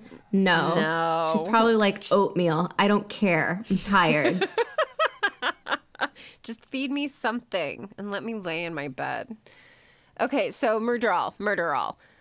The possible connection to the one power, particularly saidin, this is theorized to be some part of the Fade's abilities. So my question is, is what if it's the true source instead, and that's why it wasn't detectable to Aginor? Because that's what he was always looking for was a connection potentially to the one power. He just figured that there was no way it was possible to do the things that the Fades were able to do without using the one power. Um, so that's what I'm kind of wondering. Okay. I think I always saw it as like if you're okay, you're taking stock from the same creatures. Maybe the gene pool gets a little inbred e type situation. Yeah. And if this is just some type of Hmm. I don't know, like cor- the one power getting corrupted to a It's point. a bastardized version. yeah, yeah. Huh. Huh. Okay. But I like I like this other idea too. Yeah, and so I just I just wonder like Aginor as far as we know of had not been granted power to the true source, so he wouldn't have been able to see if that was somehow the effect that was happening. I personally think like kind of what we were talking about in the non-spoiler section where it's like um Well, this the fact that they don't kind of phase right with time. Ooh, yeah. What? So What? this is another weird thing with constructs, though, because we know that Myrddraal can't go through gateways, right? Yeah, yeah. And this is another one of those So weird, weird. things with the one power where they it like they just can't be they they can't have Together. a being and they can't go through so it's just like this weird conglomeration of fucked upness with the one power you know what i mean like it's just i No, I think the the funnier part about that was I was actually thinking the fucked upness, and then you said it, and I was like, we spend a lot of time together. oh you like that adjective I do, I do. I think we all need to use it more often. Well, this is, I mean, Um, it's just, it, the thing is, it's so gross. Like, the Myrddraal are really disgusting. And it's, it's almost like, despite them having these weird capabilities of basically moving through space like shadows and slithering about and they can't mm-hmm. cross water. And i feel mm-hmm. like them not being able to cross water is almost like a throwback to them not being able to go through gateways because how often is channeling described as like a flooding torrent of water or a raging mm. stream or something? Oh, wacky. Hmm. It's- What an interesting thought. this is just this is too much for my brain to handle though right now I, I get it. I get it. I didn't really have anything else from Redraw that like bordered on spoiler stuff. They Draghkar? Of course. Draghkar? Of course. Do I get to talk about my favorite, one of my favorite battle moments of all I time? I really want you to. I really want you to. Okay. It's such a good one. So, if you didn't watch our battles episode with the Black Tower podcast and Malkier mm-hmm. Talks, this was one that I had chose as my favorites, and mm-hmm. this is just because of all of the things that are happening. We get all of these little shifts in the plot where Rodel Ituralda is introduced, and I'm mm-hmm. starting to really love the guy. And mm-hmm. we get outside of Maradon, all hell is breaking loose, and Trollocs have started catapulting dead bodies at Rodel Ituralda's forces. And everyone, What an idea. right? And what like the the visual on that is Right? ew. Yeah, just like these, you know, splattering, bloated Trolloc bodies that already, corpses. yeah, they already smell bad. And another decay. yeah, and they're shooting Ugh. these at his army. And for one, this is just this like messed up psychological warfare where we had talked about like the creepy factor sometimes Mm-hmm. gets lost. And this was one of the moments where I felt it. And then we find out that not all of the dead bodies are actually dead bodies. And it was Mm-hmm. Draghkar shooting down from the sky, landing, and then Mm-hmm. getting up like risen corpses to sing to Mm-hmm. the soldiers and like drawing them in to kill Mm-hmm. them. And I think this is just one of these cool moments where it borders on horror and I think it's just really cool. And I it's again Mm-hmm. Yeah. where I think the Draghkar were utilized really well within the series, Mm-hmm. considering they're kind of lost for a while at the beginning in Mm-hmm. Eye of the World. It's like Draghkar, very scary. Everyone is Mm-hmm. freaked out. Then we go almost throughout the entire series, and then they show back up in the end. But this time, Mm-hmm. They actually like have a purpose and do some damage. So Mm-hmm. I'm glad that kind of gets like worked back in. Yeah, absolutely. I think like each time they've been used as attempted assassins in the book, it's almost disappointing. Like they're only there for a moment and then they're gone or they've been killed. And Yes. it's like, oh, okay. And I mean, also to toss Draghkar into the battle and hope that one of them will be able to get to Rodel Ituralda to be able to take him out of the battle. It, I mean, this feels as though Optimistic. Yeah. Right, and kind of. I mean, we know Draghkar can't fight. Mm-hmm. We know that they don't wear armor. In fact, do they even wear clothes? It feels like maybe they don't wear clothes. I don't know. I think they. Uh, I, have think no most idea. of the time it just they hold their wings so it looks like they're wearing a coat.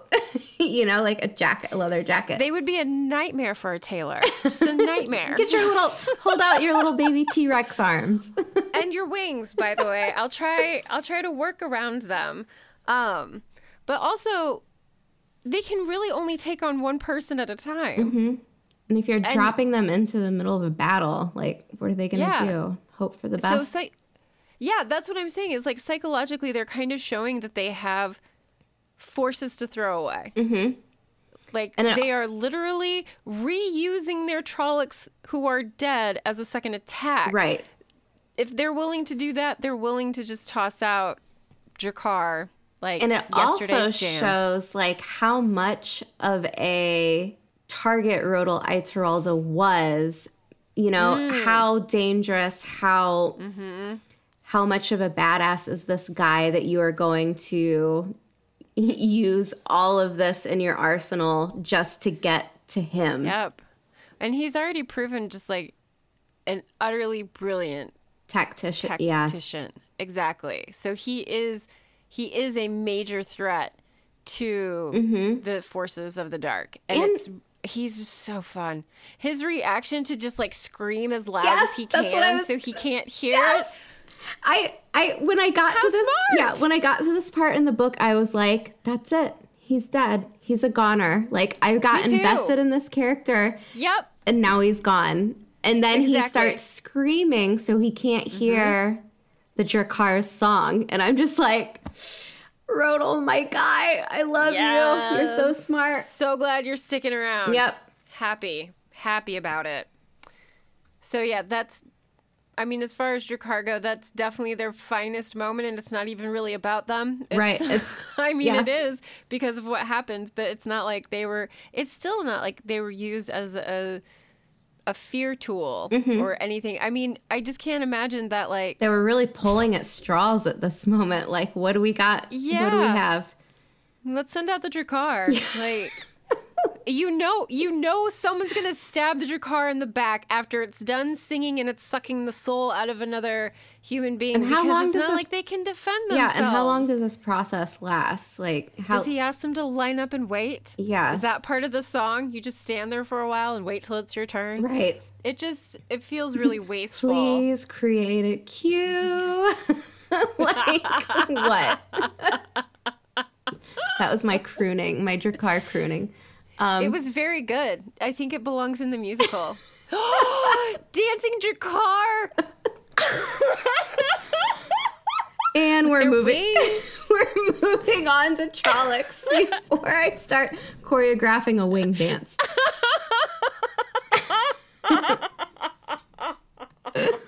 And we've got to get through. Oh, Tro- God. we've got to get through the fin as well. Okay, so let's like the, the the only thing that I wrote down for the Trogs because let's just face it, they are kind of filler. They are terrifying and they are gross and disgusting, but they are just kind of they're they're your bodies, your soldiers, your Meat for the machine. Exactly, exactly. That's what they are. But this the, this isn't even really about Trollocs, except that they were being fought against. Excuse me. so nothing like a little dance with Trollocs to ready you for sleep, right, Aviendha? Said Mat Cauthon, and I I. I don't remember if Aviendha laughed at that, but it feels very Aiel humor. Oh yes, one hundred So, and I, percent.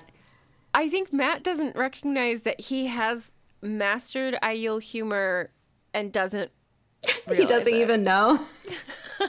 well, that's like when He he's does not know he's being that funny. yeah, that's like when he says we're gonna rescue someone and put a snip nose snip nose girl on the throne. On the throne. And he's like, "Oh, that's Aviendha. Like, don't."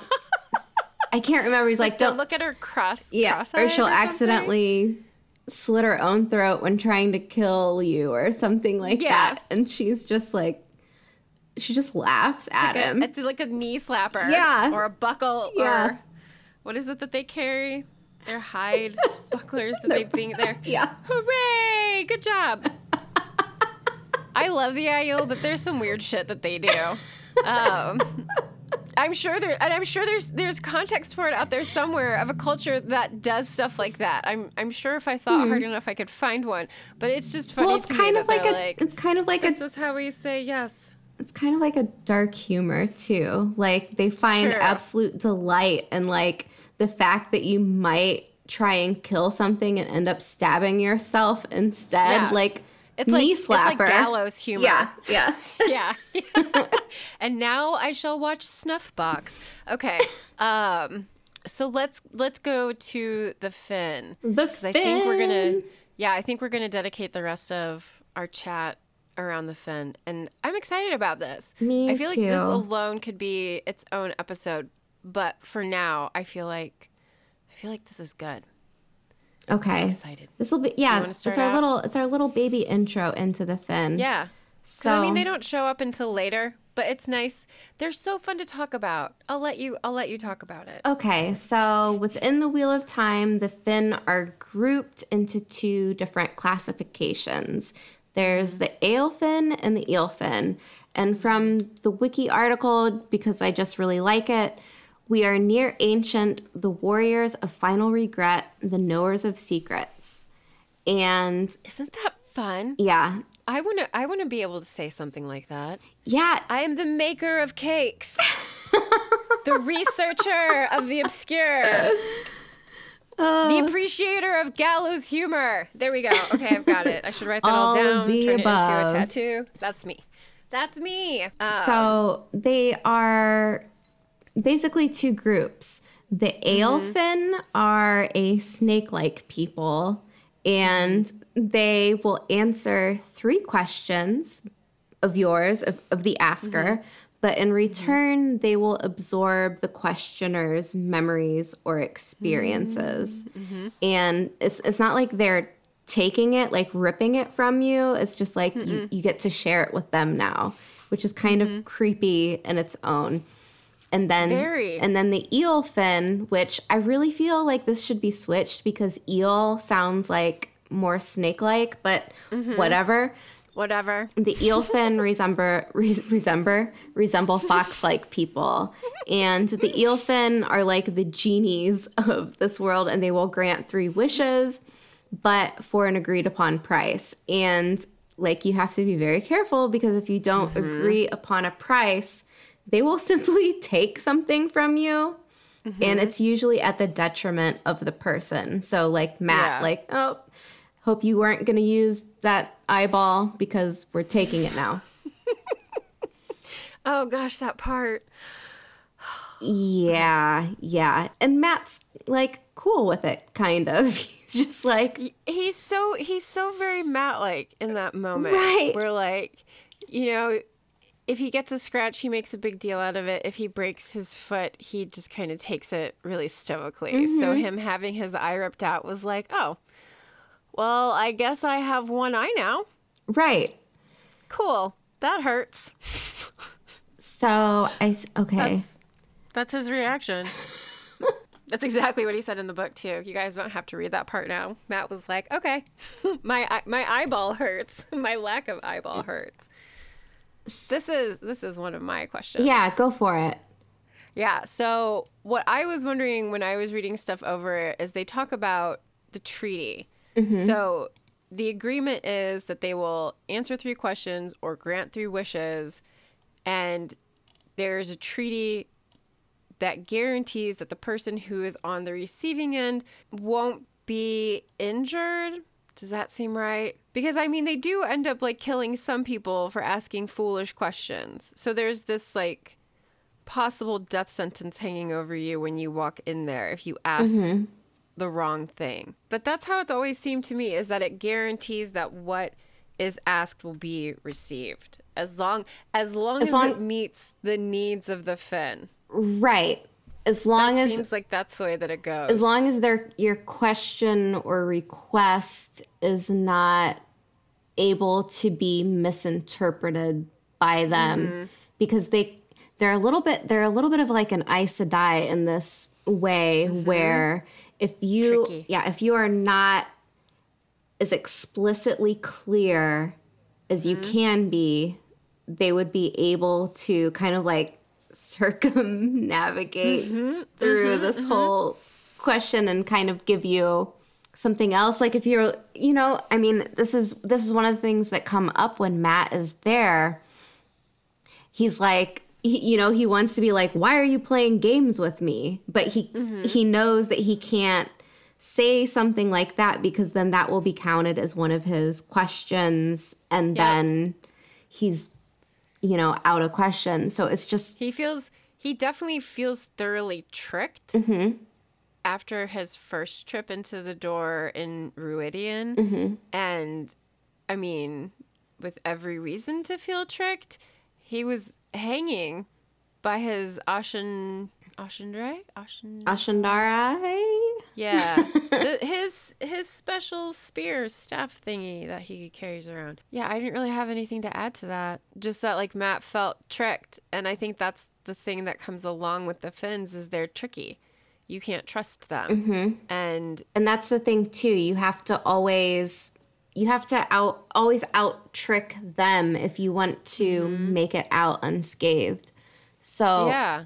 and that actually that goes in part with uh, what you wrote here the children's game how Olver loves playing it Mat hates it but Olver then wins the game at the moment that Mat is able to escape from the tower of Ghenjei with Moiraine and Thom the only reason they were able to get out of there is because he outsmarted them and he had to like trick them and yeah that's kind of like akin to cheating right Mm-hmm. Yeah. Yeah, he had the tool he needed to basically make his own way out. right And That's that's essentially like the closing the, only- board game and being like, I won. Yeah, yeah. I'm not I'm not playing anymore. I'm leaving. Right. I can. I just quit You the game. the I win. I needed. no more chances for anyone else. Right. Um, and I like I like the little kind of chant that goes along with the game and how it relates to I won't get into it too much, but I just really like the little courage to strengthen, fire to blind, music to dazzle, iron to bind. Mm-hmm. And I love, love, love that for how it comes back into This play is- so much later in the series. Mm-hmm. and this so fun. this really leads me into the next kind of topic, I guess. And this is the inspiration from the Fae. And mm. I honestly, when I read this part of the books, I was like, oh, they're like the Fae. But I mm-hmm. had also just came off of like a bender of reading a different series. And This is, I don't know if anyone has read like the Mercy Thompson series. It kind of like borders on like cheesy romance at some points. But the author does an exceptional job of bringing the Fae into the plot line. And there's a lot of really mm. cool twists and kind of new spins on these creatures, you know, like dwarves and goblins and elves. And you really get the sense that she did some crazy research. But I had just come off of this. And then when I get to the Finn, I'm like, oh, the Finn or the Fae, like mm-hmm. clearly. And this is going back to like before we get the Disney treatment again, like with Shrek. Yep. Or any fairy tale for that matter. Yeah. And so the Fae were coming in all different shapes and sizes, and some of them were benevolent, some of them were evil, some of them were just tricksters. So mm-hmm. they they could be anything. And mm-hmm. and they weren't all little Tinkerbells, you know? Yeah, yeah, yeah. So they usually had a magical capability of some sort and a fondness for mm-hmm. trickery. And Yeah. some were thought to have even been a prehistoric race, but they shared many commonalities with the Finn. So our Finn reside in a realm that can only be reached through the Tower of Ghenjei or through the twisted red doorframe in Tear.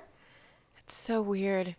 Like I just I think about like how were these door frames made? Was this a gift from the Finn? Right. Right. And this So is, many questions. and this is so similar to like how the Fey realm is Mm-hmm. in our, you know, mythology. They yeah, have their like you can yeah, they have their own place where they stay. Humans stay away. Like they just like fairy circles and things like yeah, that. Yeah, they're you separate. know? Separate. Mm-hmm.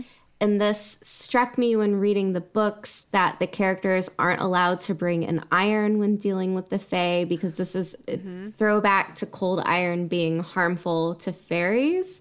Yep, And this yeah. is one of the reasons why they stay in their realm is because they're essentially defenseless in an iron age where everyone has iron. So what are they going to Yeah. do? They can't protect themselves. And I believe the Finn, what is it? No iron, no musical instruments, instruments. and no fire source of light. or light. Yeah. Mm-hmm. No sense of source of light.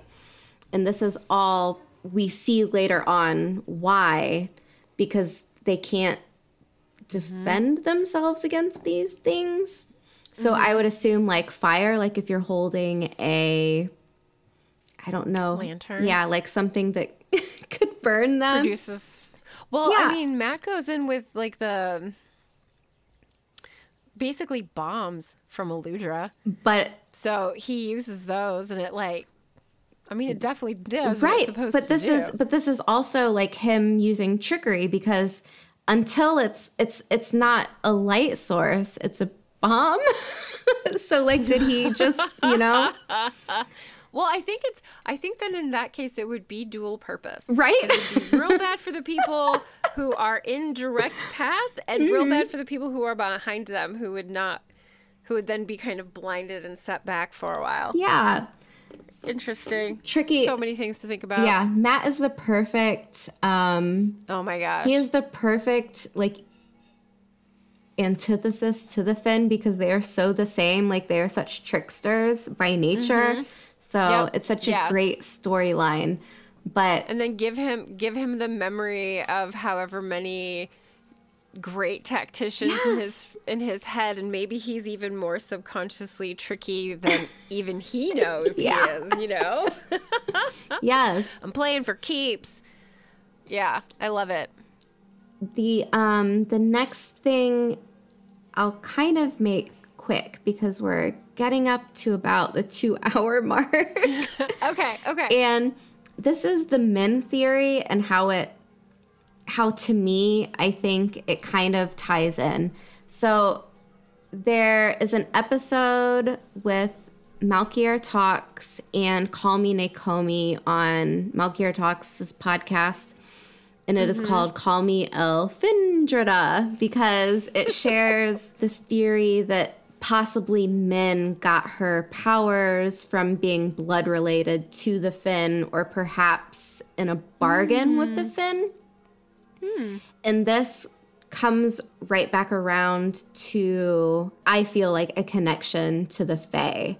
So mm-hmm. fairies would very, very famously make bargains for children, like Rumpelstiltskin. Mm-hmm. And this is a theme that happens all the time in these fairy tales.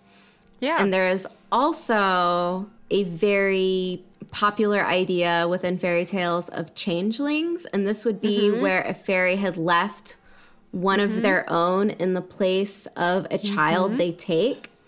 Mm-hmm. So I was like thinking, oh my God, like this fits in so well with this Min theory because who's not to say, like, mm-hmm. maybe there was a bargain made from her ancestors, like our family line wants to have this special power or whatever, and that would mm-hmm. be something totally like pulled from an old fairy tale, or the idea that maybe the Finn bargained for something and took what they want, and in exchange for taking what they want, they left like one of their own out in the Yeah. world. and like Min is a changeling. I don't know. What an idea! I think it's no, I like it. I think it's fun, and I think it comes back around to something that the Finn, like it feels, it feels like something they would do, right? yeah, absolutely, absolutely. But and I, I mean, if it it inv- if it involves a change of appearance, you know, Right. and I mean, what's to say that there wasn't some poor Finn out there who fell in love with a human? right? I mean, that happens in fairy tales and things all the time. Well, that's definitely definitely. thinking of like the Little Mermaid. Well, that's exactly like what a changeling would be. I mean, like Yeah. if you, it would it would be putting like someone with Finn blood out into the world, and this person Mm-hmm. goes their whole life thinking like, oh, maybe I'm a human, has a family, and then this family keeps this like innate ability. this magic ability, and that's passed Yeah. on through Min's family or something. Eh. I like it. That's my Oh, man. That's my fun. I'm I'm adding on to this fun theory. But if you like that, go check out Malkier Talks because that's a really fun episode with Call Me Well, Nakomi. yeah, Felicia is just so nice from Call Me Nakomi. Like, so nice. yeah. We need to schedule something with Call Me N- Nakomi again and with Rob. We've been talking about that for like months now. I love this idea. Um, the last thing that I wanted to add onto this, and this actually builds on again at Jordan's knowledge of weird, bizarre things, which is that the Finn have a similarity to mm, I love this. Is it Kitsune, Kitsune, which are fox-like creatures in Japanese mythology, and they are said to have magical powers such as divination, foretelling, and the ability to weave vast illusion, which is also very interesting because a vast illusion means making myself look like a human being and not a mm-hmm. Finn. What's mm-hmm. to say? Yeah. What's What's to say they're just not out there in the world creating families? Yeah, and we don't know about it Bearlawn. they're- yeah, and their weaving of illusion makes them look like humans. Um, they're also described. This is for the kitsune. Kitsune. Kits, I'm sorry. I'm sure I'm pronouncing that wrong. They are also described as being tricksters, but like the Finn, they are known to keep their word. So, and I think we kind of defined that for a Finn to keep their word, it's basically whatever they say their word was when it happened. Mm-hmm. So yeah, when it's really when we get to the books, the book part about the Finn, we will definitely go into their background some more because we're just running out of time. Oh my gosh, yeah. And we should see if Snakes and Foxes wants to join us. yeah, that would be fun. That would be fun. Okay. I'm, I'm, I'm like, okay, I'm ready to wrap up now. Let's be And that's it. Thanks so much for joining us. We will continue to release new episodes every Wednesday. We would love if you would subscribe to the podcast, leave us reviews, and share us with your friends in the Wheel of Time community. Let us know what you thought of our content. Correct us. Send us things we may have missed. You can find links to our email and social media accounts in the show notes. And if you have the Anchor app, leave a voice message for us to play in upcoming episodes. We also have a website where you can find links to our Discord channel, social media platforms, and merch shop. So until next week, Thanks for joining us on the road to Tar Valon.